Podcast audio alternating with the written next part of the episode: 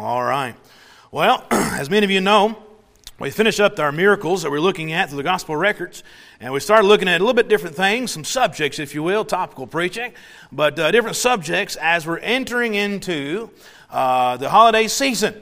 And we looked at this subject last Sunday from this portion of Scripture in 1 Thessalonians 5.18. And it is this, In everything give thanks, for this is the will of God concerning you in Christ Jesus.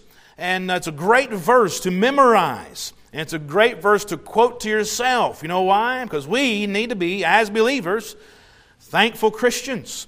So let me ask you a question again. I asked it last Sunday several times, but I'll ask it one more time. Are you a thankful Christian? Are you a thankful believer?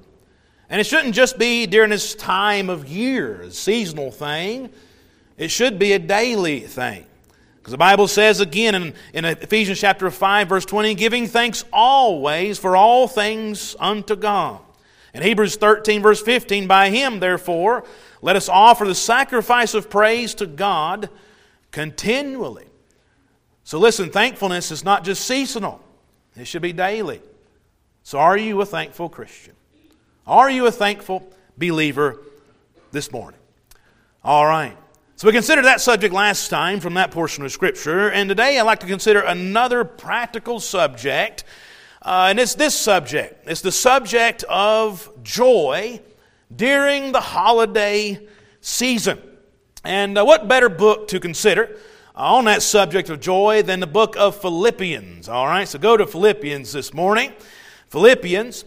And, uh, but it's a great book on joy. You'll find in the book of Philippians some 17 times the word joy, rejoice, or rejoicing. And so I think Paul is trying to make an emphasis, don't you? Uh, the Bible doesn't repeat itself just because it forgot what it said. No, it does so for emphasis. And I believe Paul is trying to get something across to the Philippian believers that they desperately needed. And that was, and that was joy. But before we read our text, and as we consider this subject this morning, I do understand that some people, and maybe even some folks in this room, some folks, some believers, uh, the subject of joy can be a very difficult thing. It can be a hard thing. It's hard for them to find joy, even during a joyful season like Thanksgiving and Christmas. You know, for me, I love this holiday season. I love Thanksgiving. I love Christmas season. It's just naturally joyful to me. But some folks, listen, it can be hard to find happiness and joy during this time of, of the year. It could be for a number of reasons. It could be because in the past you have suffered a tragedy during this time of year, which, by the way, I can completely understand. I know all too well what that means.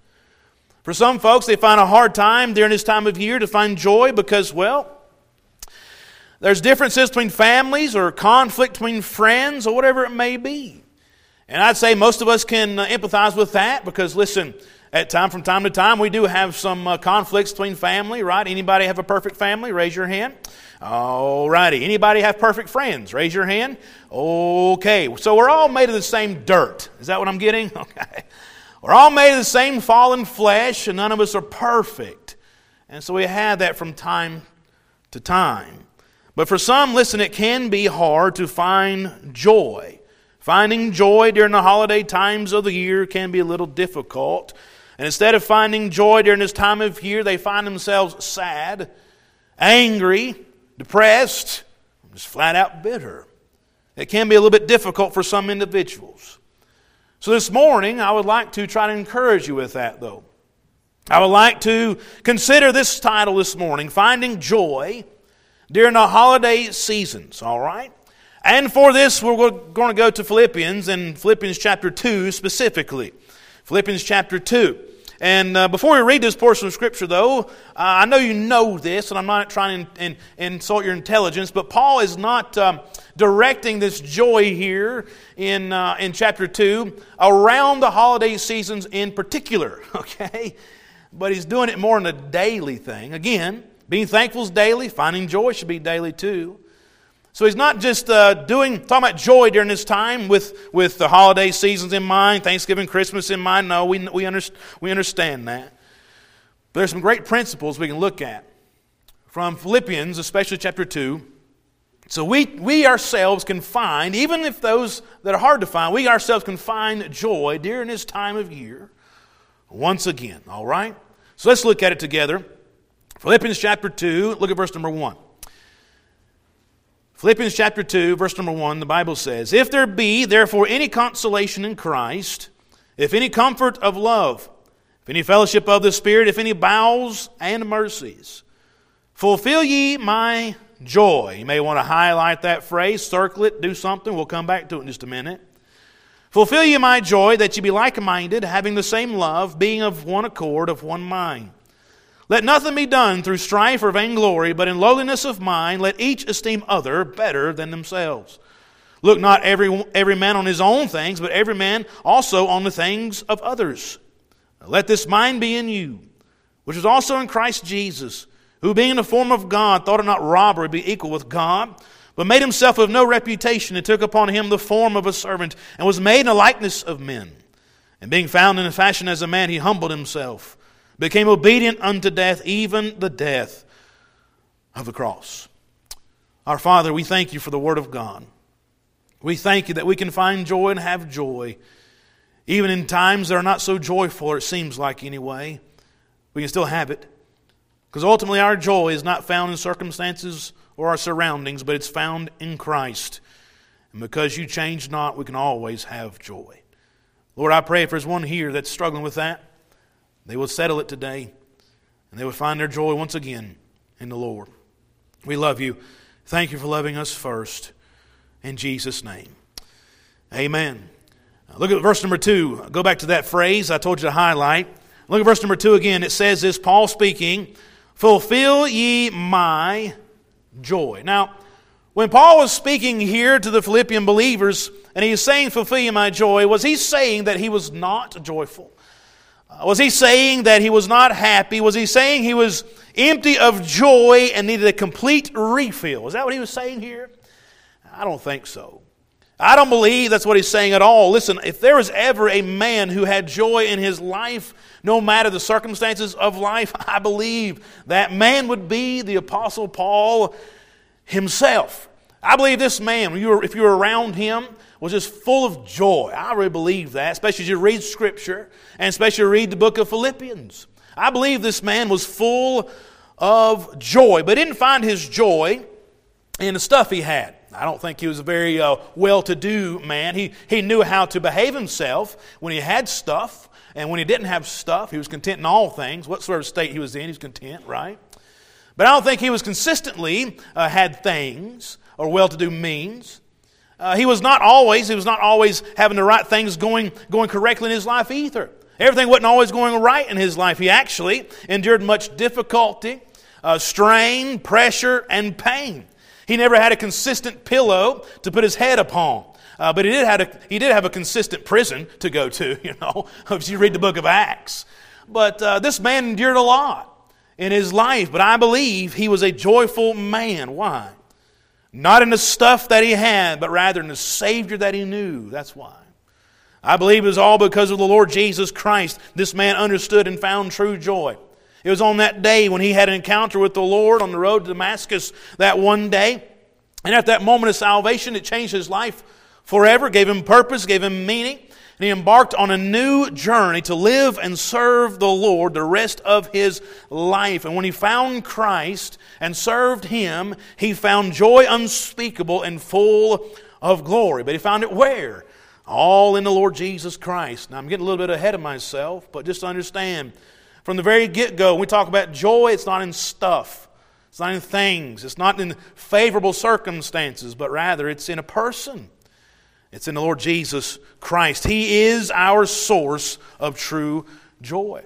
So, Paul, he had a lot of joy in his life, I believe, and it was because of the Lord Jesus Christ. But when he says here in verse number 2 of chapter 2, when he says, Fulfill ye my joy, here's what he's saying. Hey, hey, Philippians, hey, believers, listen. I need you to top off my joy. I need you to top it off. I got a few more drops that's uh, available to fill that cup that runneth over. I need you to fulfill my, my joy.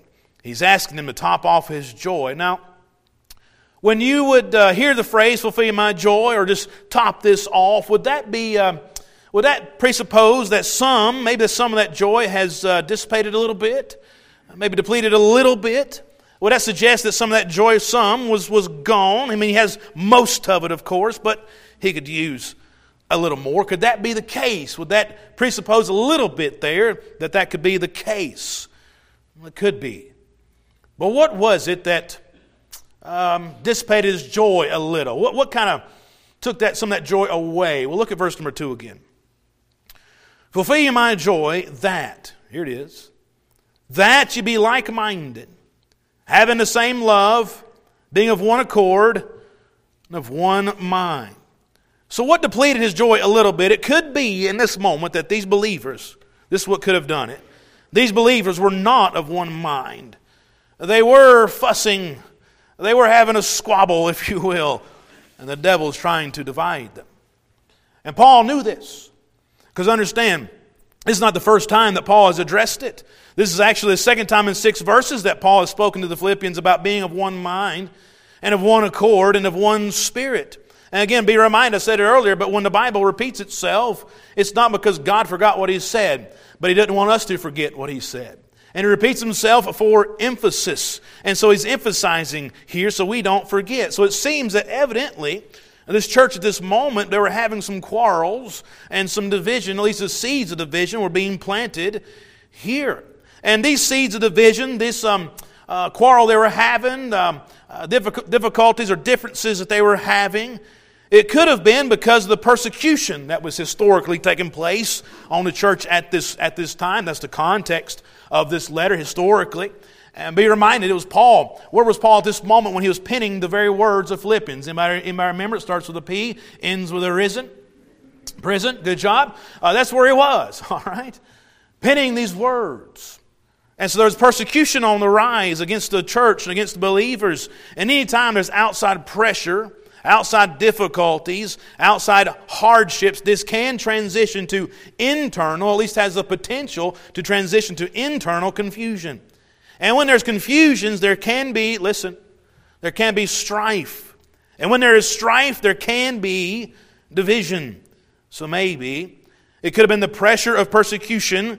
That was what was uh, the deal here. That was the seed of division. That was the debates going on in Philippians chapter 4, verse 1 through 3. Or it could have been also the false teachers that Paul was addressing in chapter 3, verse 1 through 3. Just understand there's a lot of attacks coming against them, internally and externally.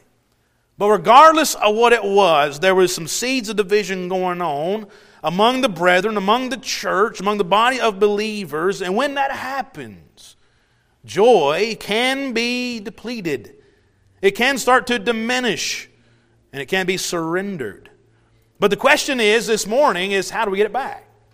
How can we have joy even in those times?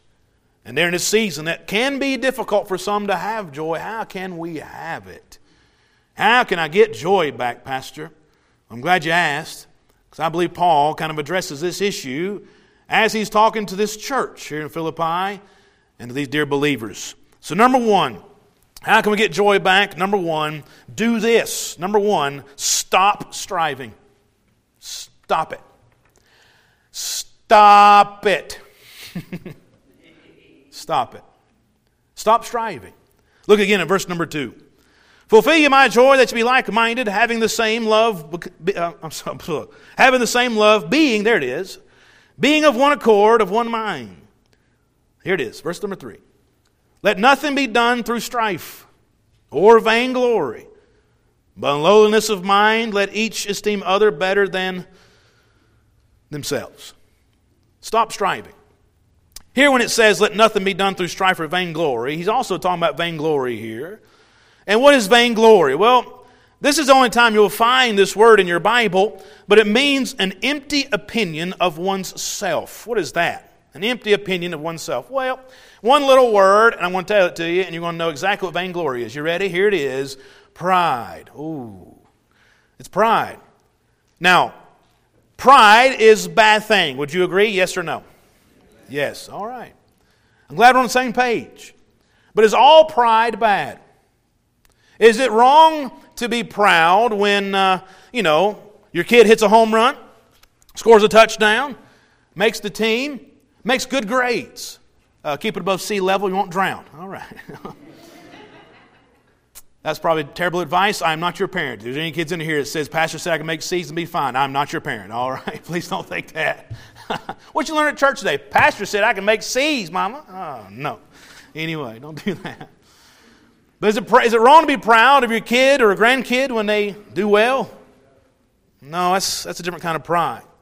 That's not what the bad pride is. All pride is not wrong. Being proud of your kids or others for doing something good is a good thing, but because, besides, that kind of pride is directed towards and for someone else. And that kind of pride is good. But the type of pride that is destructive and wrong is the type of pride you spell with a capital I. That's the destructive type of pride. That's the vainglory we're talking about. What's the definition of pride? It is this an unreasonable conceit or arrogance of one own superiority, whether in talents, beauty, wealth, accomplishments, rank, or elevation in office, which manifests itself in lofty airs, distance, reserve, and often in contempt of others. That's what bad pride is. In other words, in other words, it's thinking too highly of yourself, vain, glory, empty, pride, thinking that you're something when you're actually nothing. So pride is this when it's all about you.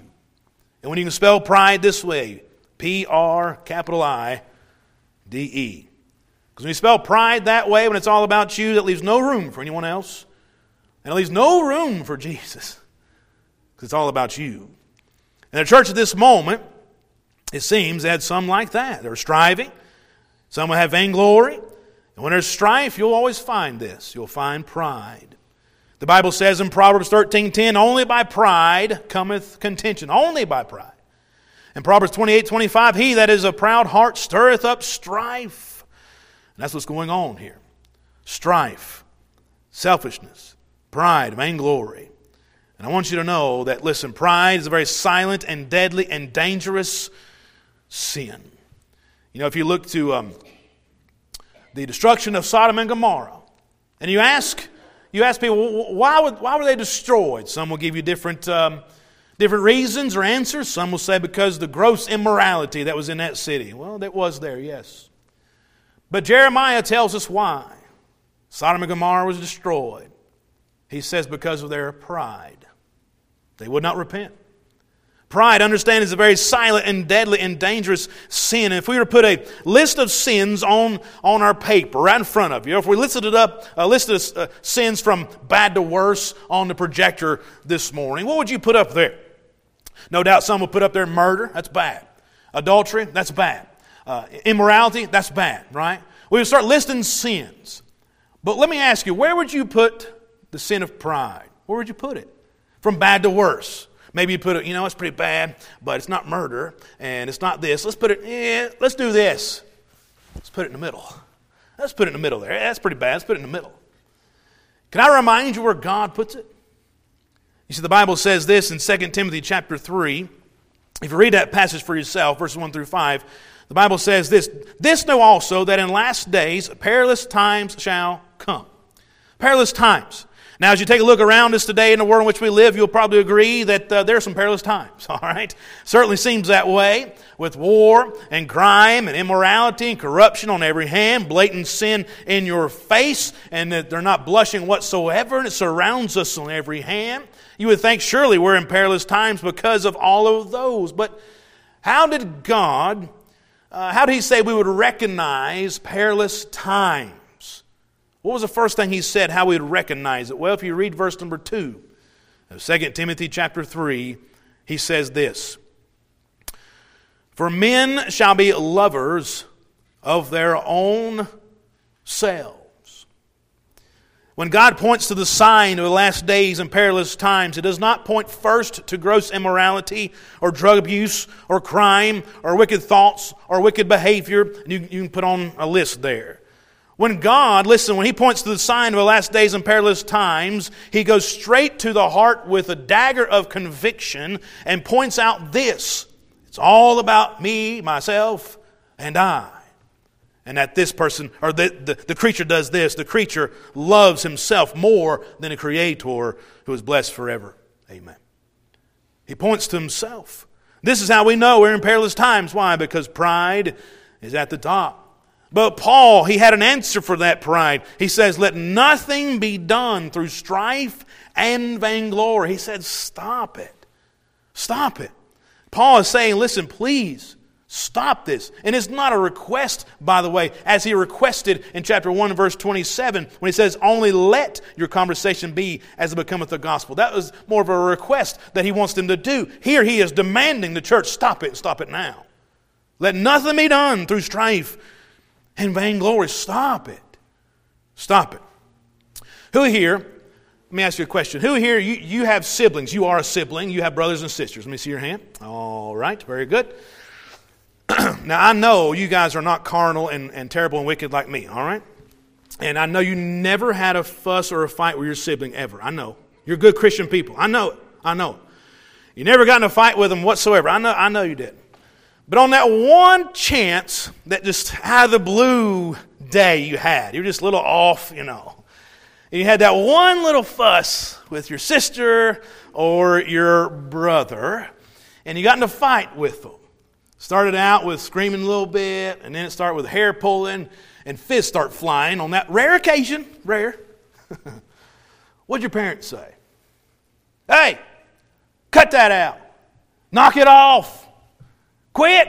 Quit your fighting. Hey, sit down, be quiet, stop fussing, stop fighting. Don't, oh, here's one. Don't make me tell your daddy. Anybody, be honest, ladies, anybody, anybody say that? Yeah, okay. Yeah, I've heard, I heard, mm, I heard that one a lot. All right. Because once I heard that phrase, let me tell your daddy, it's like, oh, no, okay, I know what's coming if I don't listen. or how about this one? Anybody ever get chased with a wooden spoon? Don't make me get the spoon. Oh, I understand that too. But when you start fussing and fighting, your parents tell you, knock it off, stop it, or you're going to be in trouble. You know why they do that? Yeah, I know why they did it. They did it because they hated me. No, that's not why. They did it because they know where that fuss and that fight and that strife is going to end, where it's going to lead. It leads to bleeding. it leads to crying, which was usually the youngest. youngest always cries, gets away with it, even though he started it. Can I get a witness? Anyway. Any other older siblings with me on that one? Okay. Good. But it usually leads to crying, bleeding, but here's what happens. Parents want you to knock it off because somebody's going to get hurt. That's why. Somebody's about to get hurt. And I think Paul here, he is looking at what's going on, the fussing, the fighting that's going on, the striving, and the vainglory because of the vainglory going on. And he's saying, stop it right now before somebody gets hurt and the vision breaks out and it causes strain on the church and even the community around you. Stop it and stop it now. Proverbs chapter 20 and verse 3 It's an honor for a man to cease from strife, but every fool will be meddling. Proverbs 17, 19 He that loveth transgression loveth strife. Listen, a life of strife is no life to live.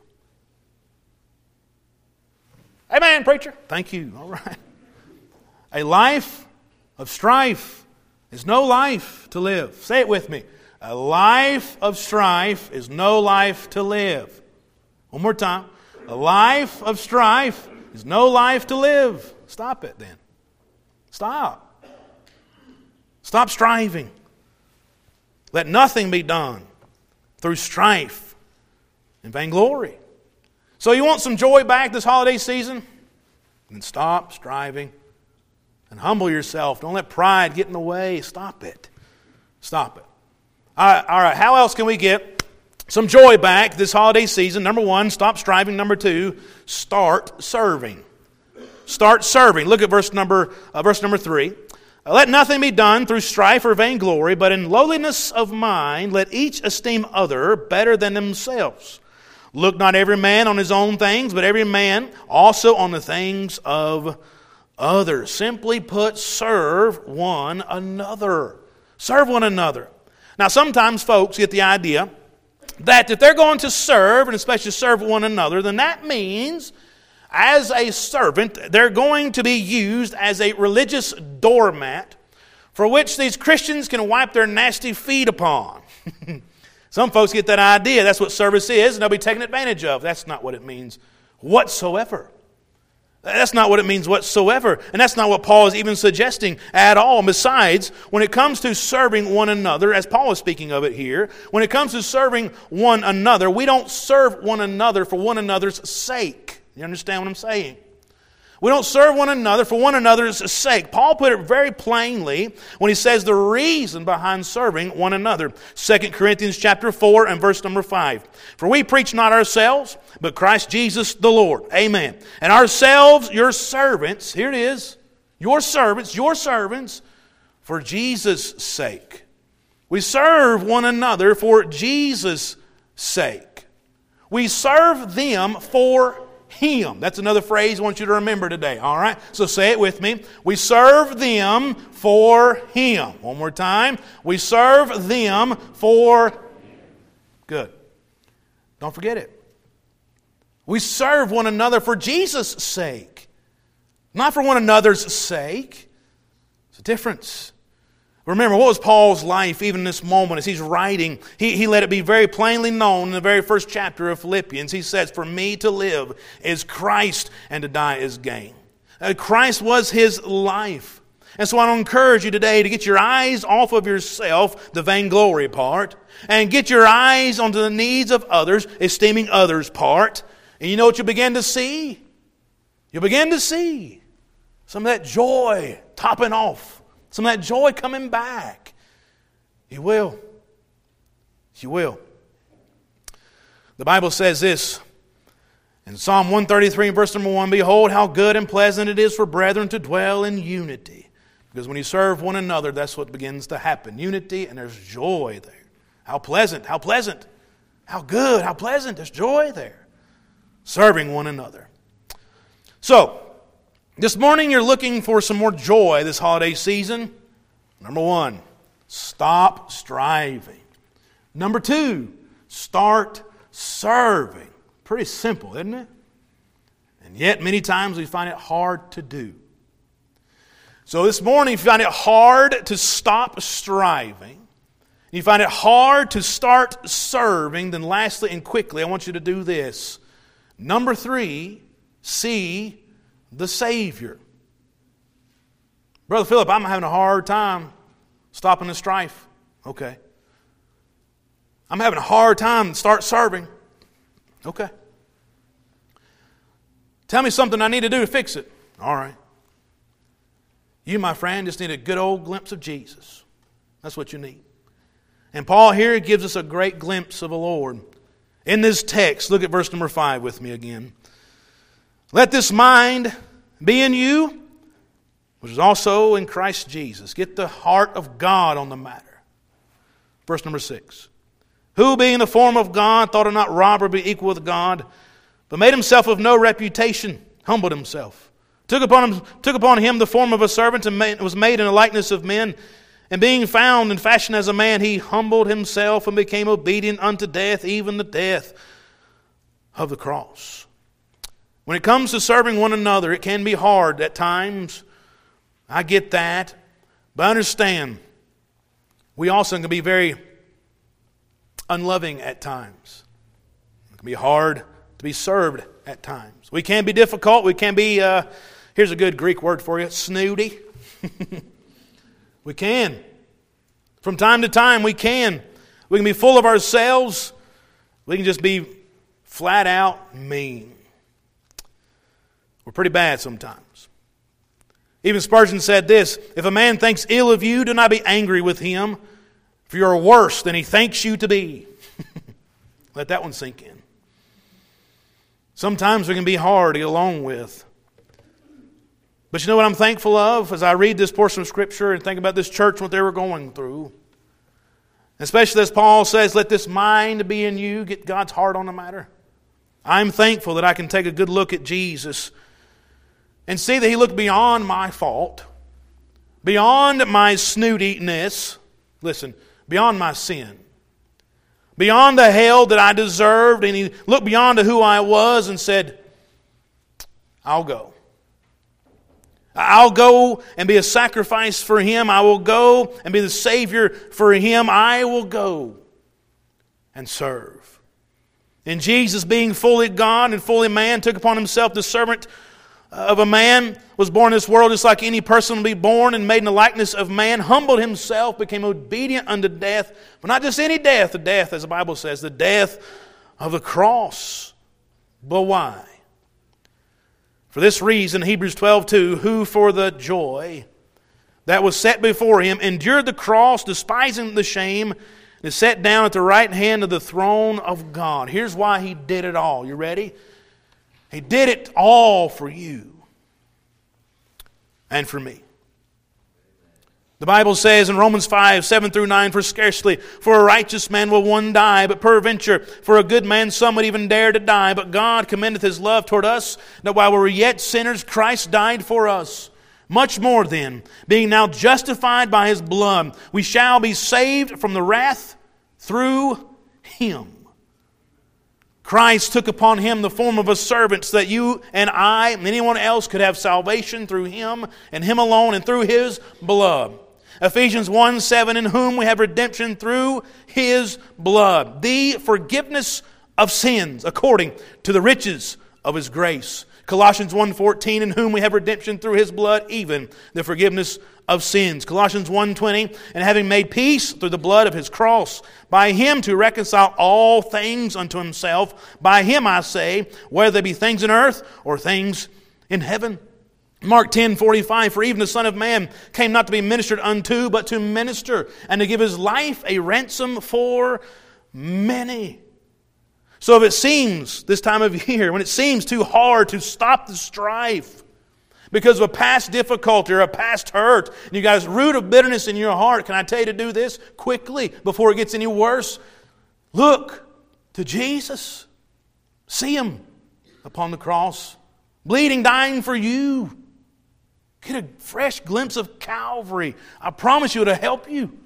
Because understand that nasty weed of pride, of selfishness, of bitterness, of vainglory, that nasty weed, those nasty weeds, it cannot grow very well in the shadow of the cross. So get a fresh glimpse of Jesus. That's what Paul is trying to do here. Let this mind be in you, which was also in Christ Jesus. Get the heart of God on the matter. And once you do, you'll say, Yes, Lord, you're right. I will stop my striving. I will humble myself. Yes, Lord, you're right. I will stop, start serving just as you came to serve, just as you came to minister, not be ministered unto, but to minister and give your life a ransom for many. Folks, we have to, plain speech here, all right? Don't get mad at me. We got to get over ourselves. Get over ourselves. And start serving the Lord together. Stop striving together and start serving together. We have to. Because once you do, you'll find that joy again. And you'll, you'll find a little pep in your step, and you're like, man, where's this been? Well, it's, it's always been available. You know? Start serving again. Stop striving. Start serving. If that's so hard for you, then see the Lord. Take a good glimpse of Jesus again. See the Lord. So, what is it this morning? What is it? Are you having a hard time? Hard time stopping the strife? If having a hard time serving one another? Please, just take a good look at, at the Lord. Let Him help you on the matter, because He will.